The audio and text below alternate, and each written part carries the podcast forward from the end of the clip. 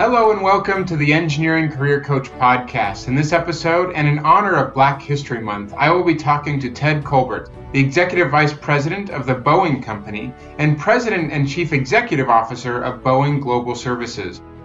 We'll be talking about diversity in engineering and how engineers can help to improve diversity in engineering. I am your host, Jeff Perry, founder of More Than Engineering, helping engineers and technology professionals with leadership and career coaching to create meaningful careers and lives. And this is the Engineering Career Coach podcast brought to you by EMI.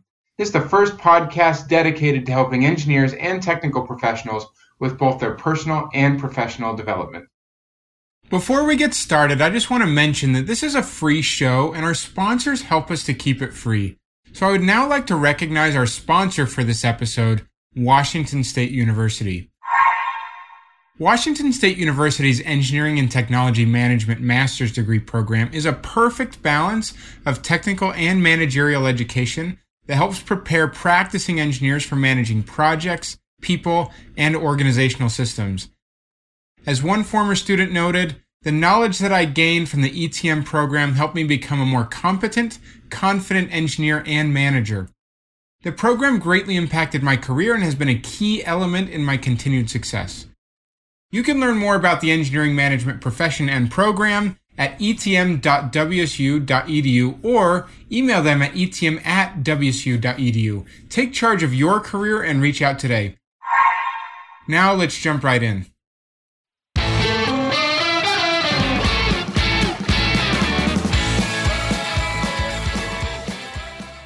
Now it's time to jump right into the main segment of our episode. Ted, so happy to have you here with us today. Welcome to the show.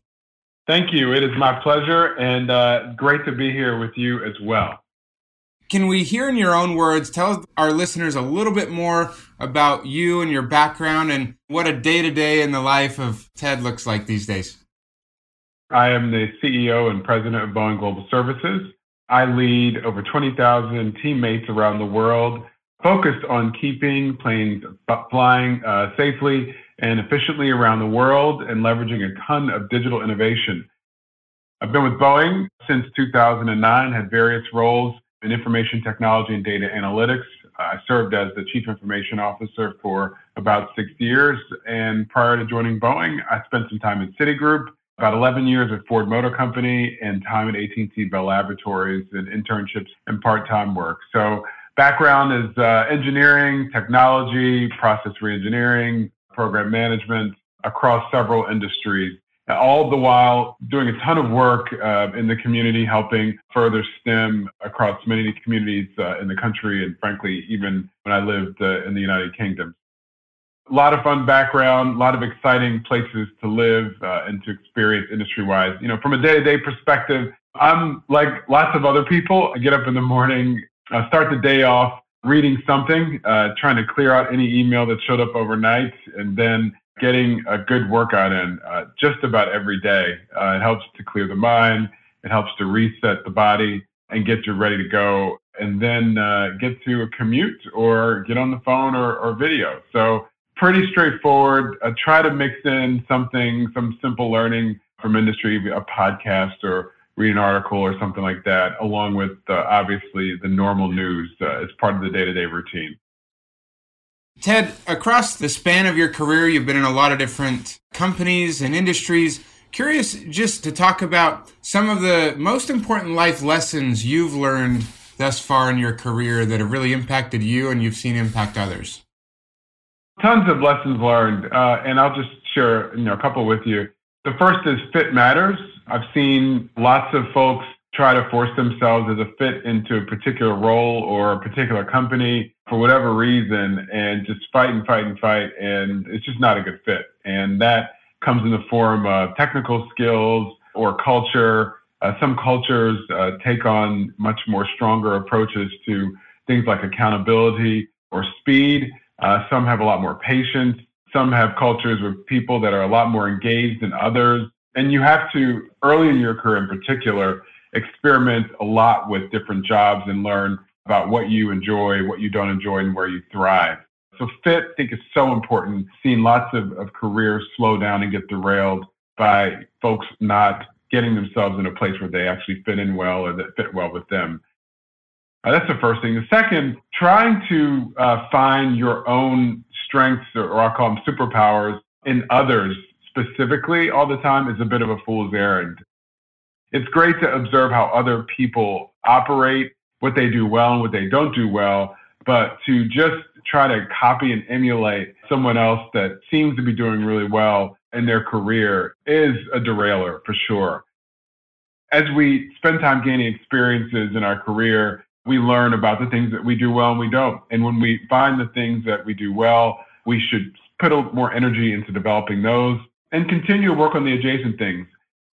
The thing that I'd like to share in that is just listen to yourself. You know what gets you up in the morning. You know what excites you. You know what you'll spend that extra hour or two on. You know what it's hard to put down. Those are the things uh, that match with your superpowers, and those are the things you need to focus on and develop. You just got to follow your gut. The last thing I'll say is, look, everything isn't forever. I always uh, go back to the Kenny Rogers song, "The Gambler." Um, you got to know when to hold them, know when to fold them, know when to walk away, and know when to run. It's an interesting balance because I've worked in a couple, at least my experiences at Ford and uh, and Boeing, where it is easy to build an entire career in these companies, and sometimes people do, and it works really well, and they're extremely successful. And uh, I encourage that. I also encourage people to take stock uh, very frequently about what they are able to give from a value creation perspective in their role and what they're able to receive from a development perspective. And are they surrounded by people uh, that are really supporting them in their goals. And you have to exercise some agency sometimes and move on to the next thing. Everything isn't forever all the time. And again, I've seen that as a career derailer sometimes, or people just not living up to their career expectations. So those are just some of the things I've learned over my career watching and experiencing. And I hope that offers something to someone out there. Ted, you mentioned earlier that you've been involved in a lot of things in the community and promoting STEM and diversity and other things. Why do you think diversity is so important and such a big key to the future of engineering and STEM as we move forward? Diversity, equity, and inclusion are absolute force multipliers for performance. There have been proof points by external companies, third parties like McKinsey and Catalyst that talk about how companies that have more diversity outperform those that don't. Uh, companies with higher levels of gender diversity and with great policy and practices have lower turnover and have more inclusive workforces that are likely to have better job satisfaction and commitment to the company. Those things in an engineering world are obviously super important. You need to have continuity with your people. And uh, when you create an environment that is diverse and inclusive, it creates the conditions to have a safe place for people to bring their whole selves with them to work every day and contribute. And that's where the rubber hits the road is from a contribution perspective. If you're able to create a diverse sort of cornucopia of talent on your team very broadly, and you're able to gain all of the goodness that the experiences that all those people bring to the table through inclusion. And when that happens, you end up with much better answers. You end up with broader inputs. And if you have the right analytical machine to assess those inputs, you end up with much, much better output uh, from a performance perspective. And you mitigate risk. In the engineering world, uh, groupthink is one of the things that gets us into hugest amount of trouble. When we're solving problems, uh, we've got to use all the tools that we have, and the more diverse team that we have, the higher probability we're going to take advantage of all those tools and make great decisions. So our world is becoming even smaller and every part of the world is becoming more diverse in every single way, shape, and form. And the products and services that are delivered through engineering by great companies like ours have to reflect the diversity in those cultures. I'll give you an example. Because we use cameras and video so much, many years ago, I moved into a new office and we had a conference room next to the office and I just couldn't get the lighting right on the camera. It turns out that for those of you who are photographers, you understand how cameras work. Because my skin is brown, if I didn't zoom the camera all the way into my skin, all of the lighter colors, all the white in the room just sucked up all the metering on the camera. It turns out that it took our pandemic and our sort of, you know, video collaboration culture, I won't mention any brands, for uh, the camera folks to figure out that they should prioritize improving the performance of cameras for people with darker skin because if your background's soaked out in color, you're going to end up uh, looking like two eye pupils blinking for hours and hours and hours. That to me is just a reflection of diversity. And I suspect, and I don't know for a fact, that the folks developing cameras more broadly for video usage, especially in this type of environment, didn't do a lot of testing across the board, or they didn't prioritize putting the metering on these cameras to support a broad spectrum of skin color. I know that's a, a really weird one to bring up, but that is a real challenge. it's a real challenge. Something that probably a lot of people don't even think about and we're talking about the hardware and the software pieces to and getting the algorithms right so we can recognize people of all types. And so that's a great example there. Want to touch on racial equity as well. And you've spent, even within companies like Boeing, a time as a diversity and inclusion champion. So, what are some of the initiatives that you've been a part of that you've led to help create these more inclusive workspaces? And how have you seen it actually benefit employees and, and also your career and the careers of others? First, it starts with me. You know, I obviously have to take the importance of uh, diversity, equity, inclusion important. Um, I have to model that within my own team. I'll say before getting into the initiative space, even with my own team, when there are opportunities to allow our teammates to share their perspectives or experiences that are spaces to create empathy for each other, I let that happen. As we've had many challenges in our country over the last couple of years, I create the space so we can all learn from one another, and that develops empathy for one another, and that makes us stronger as a team and helps everyone see the world just a little bit differently. Our company has been working on diversity, equity, inclusion for a long time. And since 2020, we set out even more intense objectives. Uh, we got even more organized across the enterprise and lay, set out a three pronged action plan to root out racism, advance progress on key measures of equity and inclusion, and strengthen our company's commitment to investments in diverse suppliers around the world. And so our three pronged plan focuses on advancing equity and inclusion for all, confronting racism, and building and support coalition amongst our communities and suppliers. So there's a ton of detail that sits behind all of that. We are working through many of the programs that we've had in place in the past. And we have a long history of supporting programs that educate, mentor, and develop men and women in minority communities. We're investing at a minimum $25 million in nonprofit organizations that advance equity by 2023. One of the ones that I'm most proud of is our commitment with the Thurgood Marshall College Fund to support uh, historically black colleges and universities and broaden our pipeline of diverse talent from HBCUs. We had already been recruiting from HBCUs. This program is to be even more intentional about the great talent uh, that we're bringing from HBCUs. And that's been working really well. Our first cohort of students now joining the company full time and doing really, really well. In November 2020, we also forged a partnership with Allen University at $1.5 million to establish a Boeing Institute on Civility at the school. And uh, it'll be a national hub for teaching and providing programs aimed at civil discourse uh, in America and across the globe. So I've benefited because the company has allowed me to put energy and investment in these efforts. We have external technical affiliations with many organizations uh, through which I've gotten more involved over the years and go out and actually do some recruiting there are folks that have worked for me both in this job and my last job uh, that I met at these events. Uh, it turns out that they were a good fit for the company, and they've come and helped us richen the mix of great talent that happen to be diverse, and that has brought value to the company. So, very excited about that.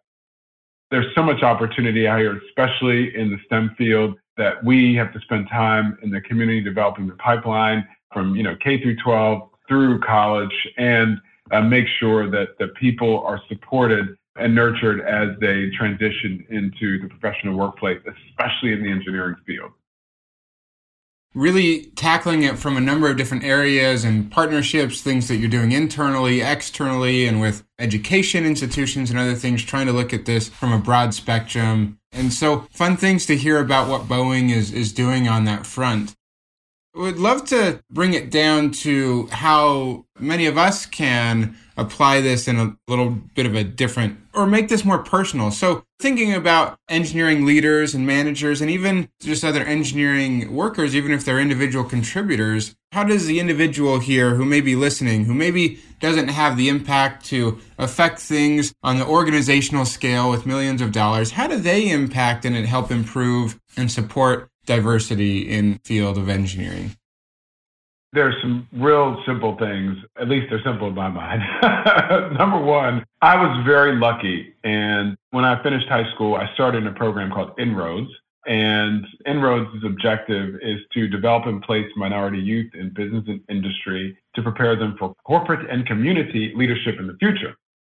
They match young people with internships. And my first internship was Baltimore Gas and Electric in Baltimore. And from there, I ended up in another program with AT&T Bell Laboratories and internships every summer. And then I ended up working full time or uh, part time uh, during my senior year at Georgia Tech. The common thread in all of those internships was great, great mentorship.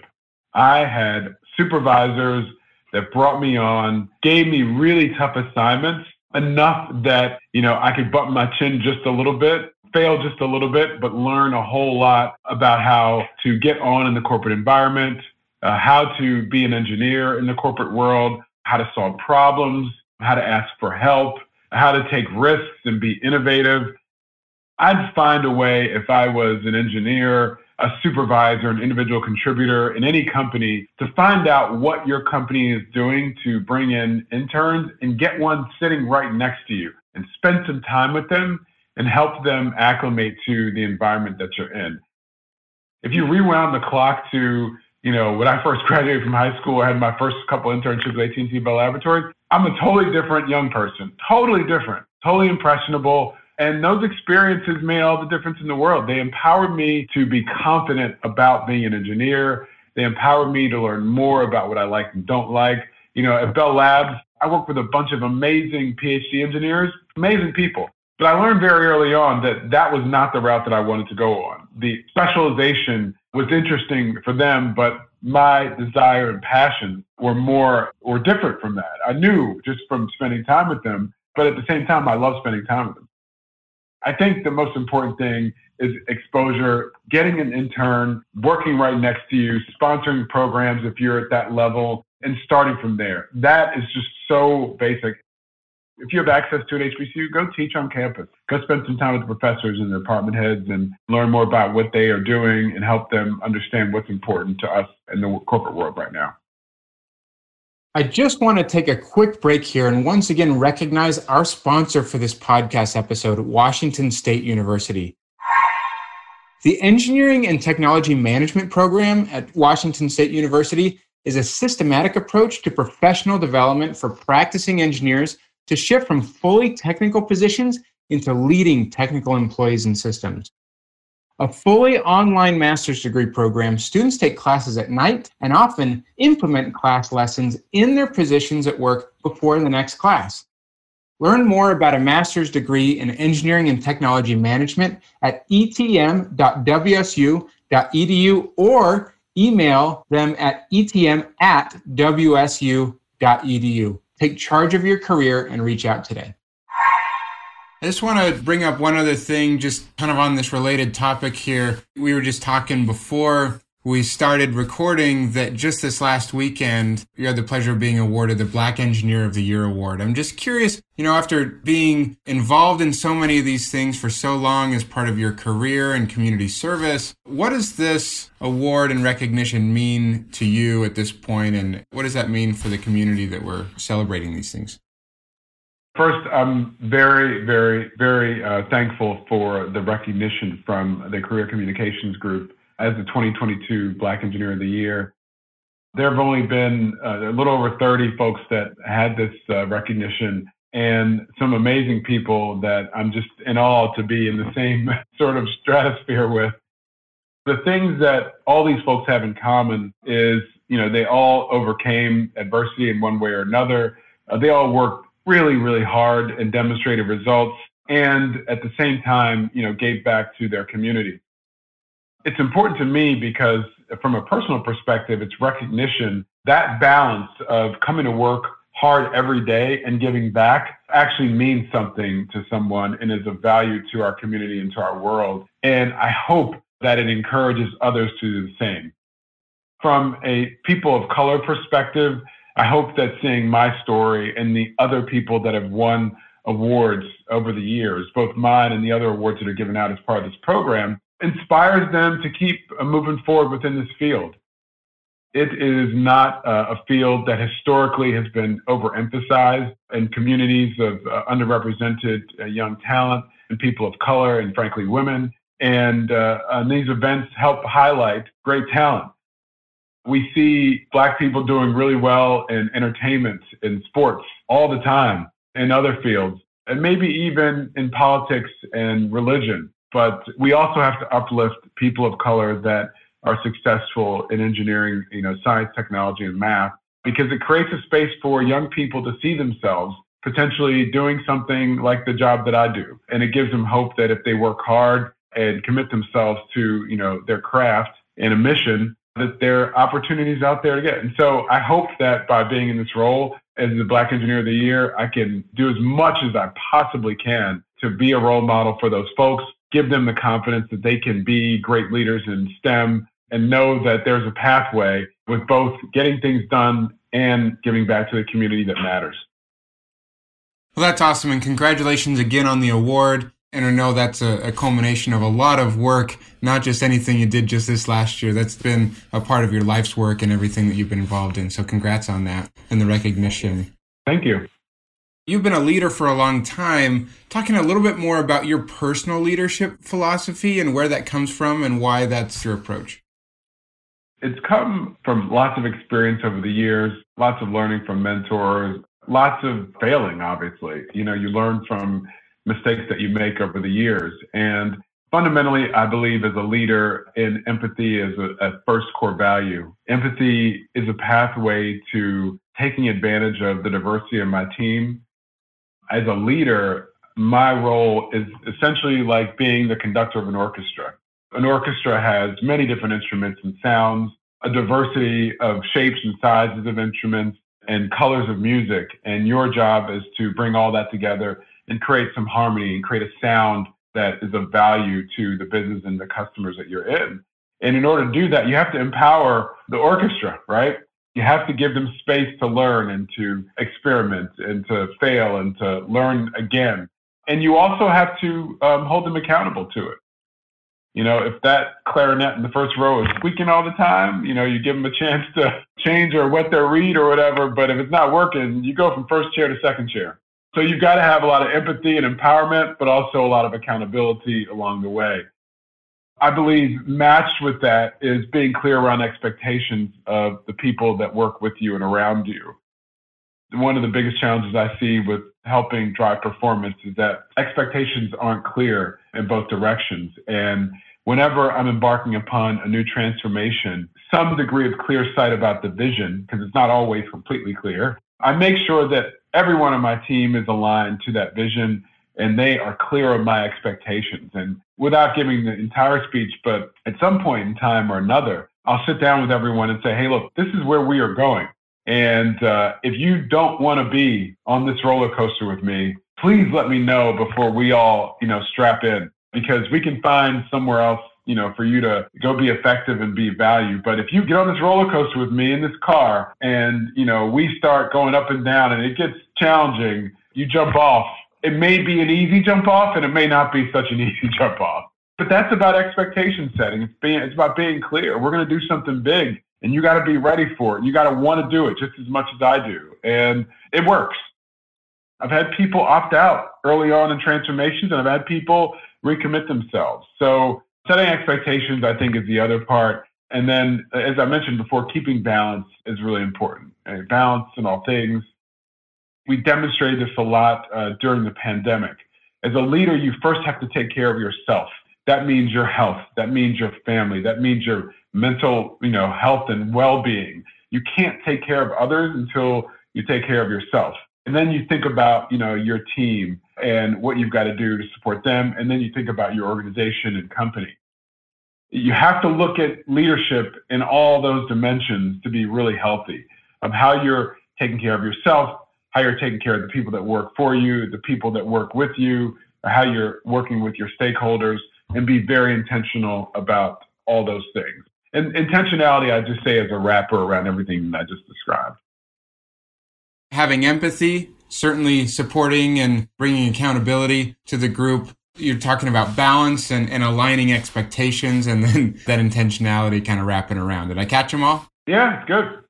You mentioned earlier when you were talking about early in your career and internships and things, just how important mentors and others around were to supporting you at that important time. So, talk about a little bit more about why you believe that engineers need to have mentors and just how important that is, early career and even beyond as well.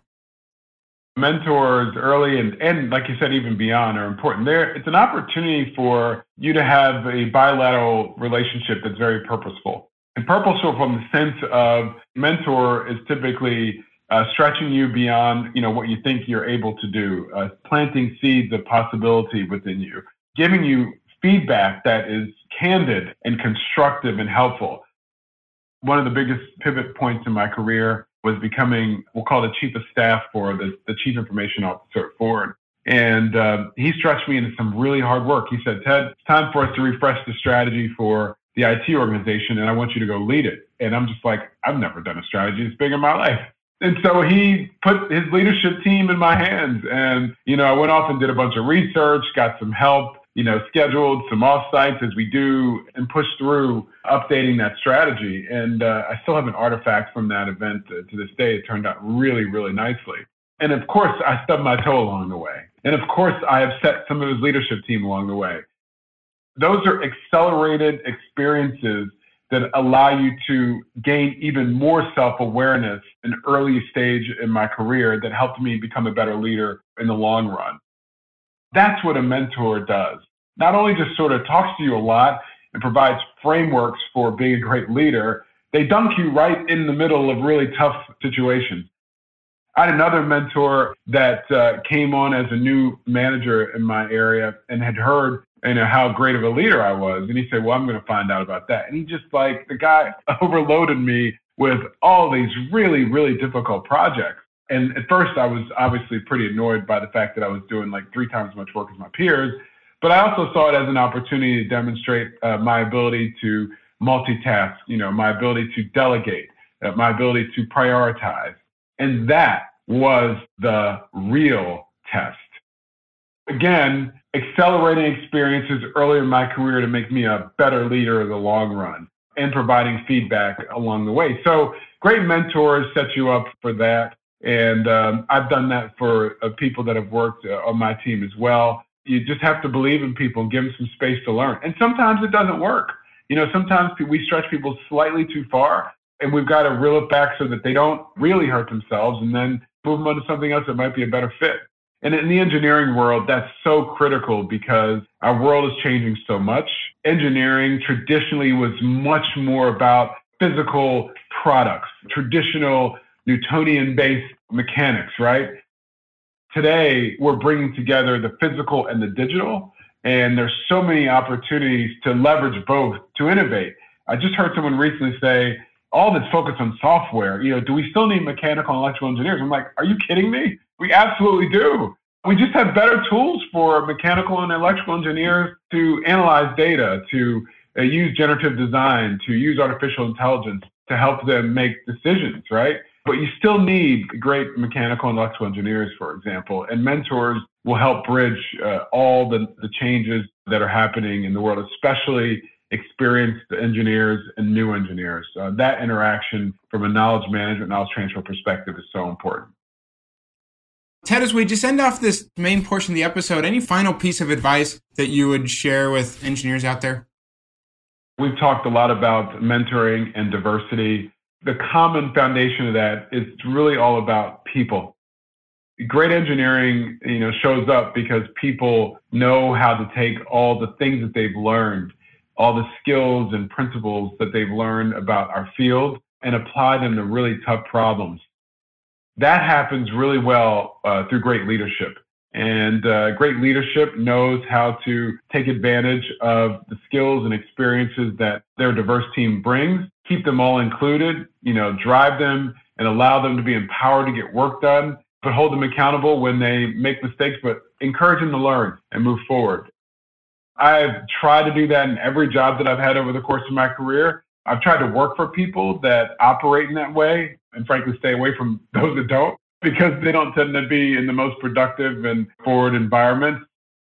You know, I hope that all the engineers out there realize that by taking this approach, it opens up even more opportunities. You solve problems faster, you get to the next big challenge, uh, you solve big, big problems. And that's why we all became engineers. Engineers are problem solvers. And that's what I enjoy doing. And I've enjoyed that from being an analyst or an engineering intern to being uh, the CEO of a 15, 16 billion dollar business. So I hope that, you know, I left you with something that is encouraging and exciting about our field and you have some tools to go off and, and be great engineers. And thanks so much for this. At this point, we're going to transition into the Take Action Today segment of the show, where I'll ask Ted for one final piece of actionable suggestion that you can take to move forward in your career.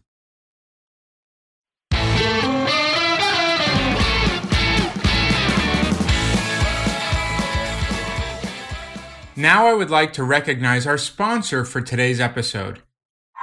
ASME, the American Society of Mechanical Engineers, promotes the art, science, and practice of multidisciplinary engineering and allied sciences around the globe. Becoming a member and joining the ASME community is the most important connection a current or future mechanical engineer can make.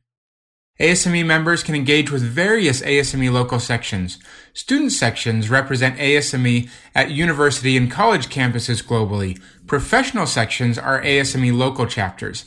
Each ASME member is assigned to a local section based on their geographic location. For those MEs studying for the PE exam, ASME offers member discounts on prep courses through our PE Exam Passpoint program with the Engineering Management Institute. We also offer our mentoring services to help you build relationships for both mentors and mentees. To find out more about ASME and what membership can do for you, check us out on www.asme.org. Now it's time for our Take Action Today segment of the show. Ted, this has been a fun conversation, and one of the things that we touched a lot on was diversity and inclusion in STEM and engineering. As we finish off here, what's one final piece of advice that people can take action on to promote more diversity and inclusion in their careers and their workplaces? What would you say?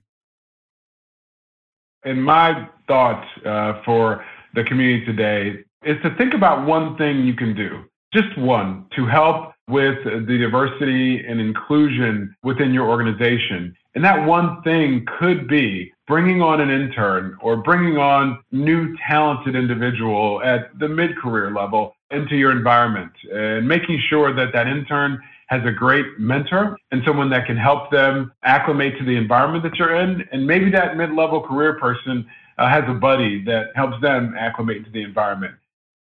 You'll get a great talented person and they'll make a difference to how you all make decisions, the innovation that you bring to your products. So my one piece of advice or one action is to look around your environment and think about how really diverse it is and go and find, you know, one person to bring in the environment and mix it up a little bit and see what you get, uh, you know, from that. It'll be a test of your leadership, but it'll matter. And that can be done by anyone at any level.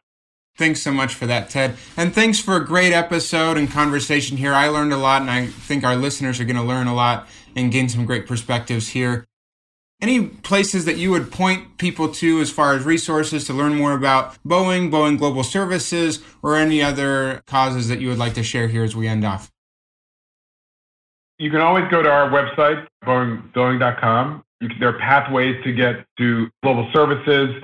There are pathways you can learn more about what we've been doing around diversity. We published our report last year that'll give you a lot more detail and frankly serve as a template for companies like you know big companies, medium-sized companies to go um, and execute around. I spend a lot of time with nonprofits. I mentioned the Thurgood Marshall College Fund. They represent all the public HBCUs in the country. The other group that I'm a chair of the board of is New Leaders. Uh, that's about creating great principals and, and administrators in schools in the country. Great, great program has met huge impact on our public schools around the country. And then there are other organizations like the National Society of Black Engineers or uh, the organization that recognized me this weekend, Black Engineer of the Year, is sort of uplifted by a group called the Career Communications Group. Black Engineer of the Year is one of their forums. They also have a Women of Color forum. They have Hispanic Engineering Forum, et cetera. If you go to their website, you'll see all the efforts they have. These conferences are big. It's a great place to come and spend time with thousands of people from different schools. It's a great opportunity to be in an, an environment where you have a huge community that you can get access to versus going all around the country to these different places. So lots of resources uh, there and uh, hopefully one of those may help you all. Thanks again for a great conversation and wish you and Boeing continued success. Thanks so much and have a great week. Thank you. Thanks for the opportunity. I really hope you enjoyed the episode today. We would love to hear your feedback, comments, and questions. You can go to www.engineeringmanagementinstitute.org where you'll find a summary of the key points discussed in the episode, as well as links to any of the resources, websites, or books that we mentioned. And don't forget to check out any upcoming live webinars also at engineeringmanagementinstitute.org.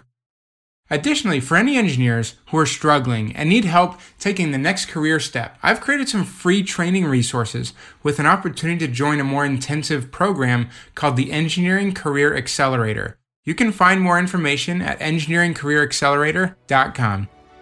Until next time, I wish you the best in all of your engineering endeavors. The strategies that you heard in this episode will be of no use to you unless you take action and start to implement them in your career immediately. To help you do that, we have designed a system that you can use at engineeringmanagementinstitute.org. It combines live monthly webinars with PDHs, plus a private forum giving you access to coaches and premium content focused on helping you build your management and leadership skills. Join us for our next live webinar at engineeringmanagementinstitute.org, and we'll help you engineer your own success.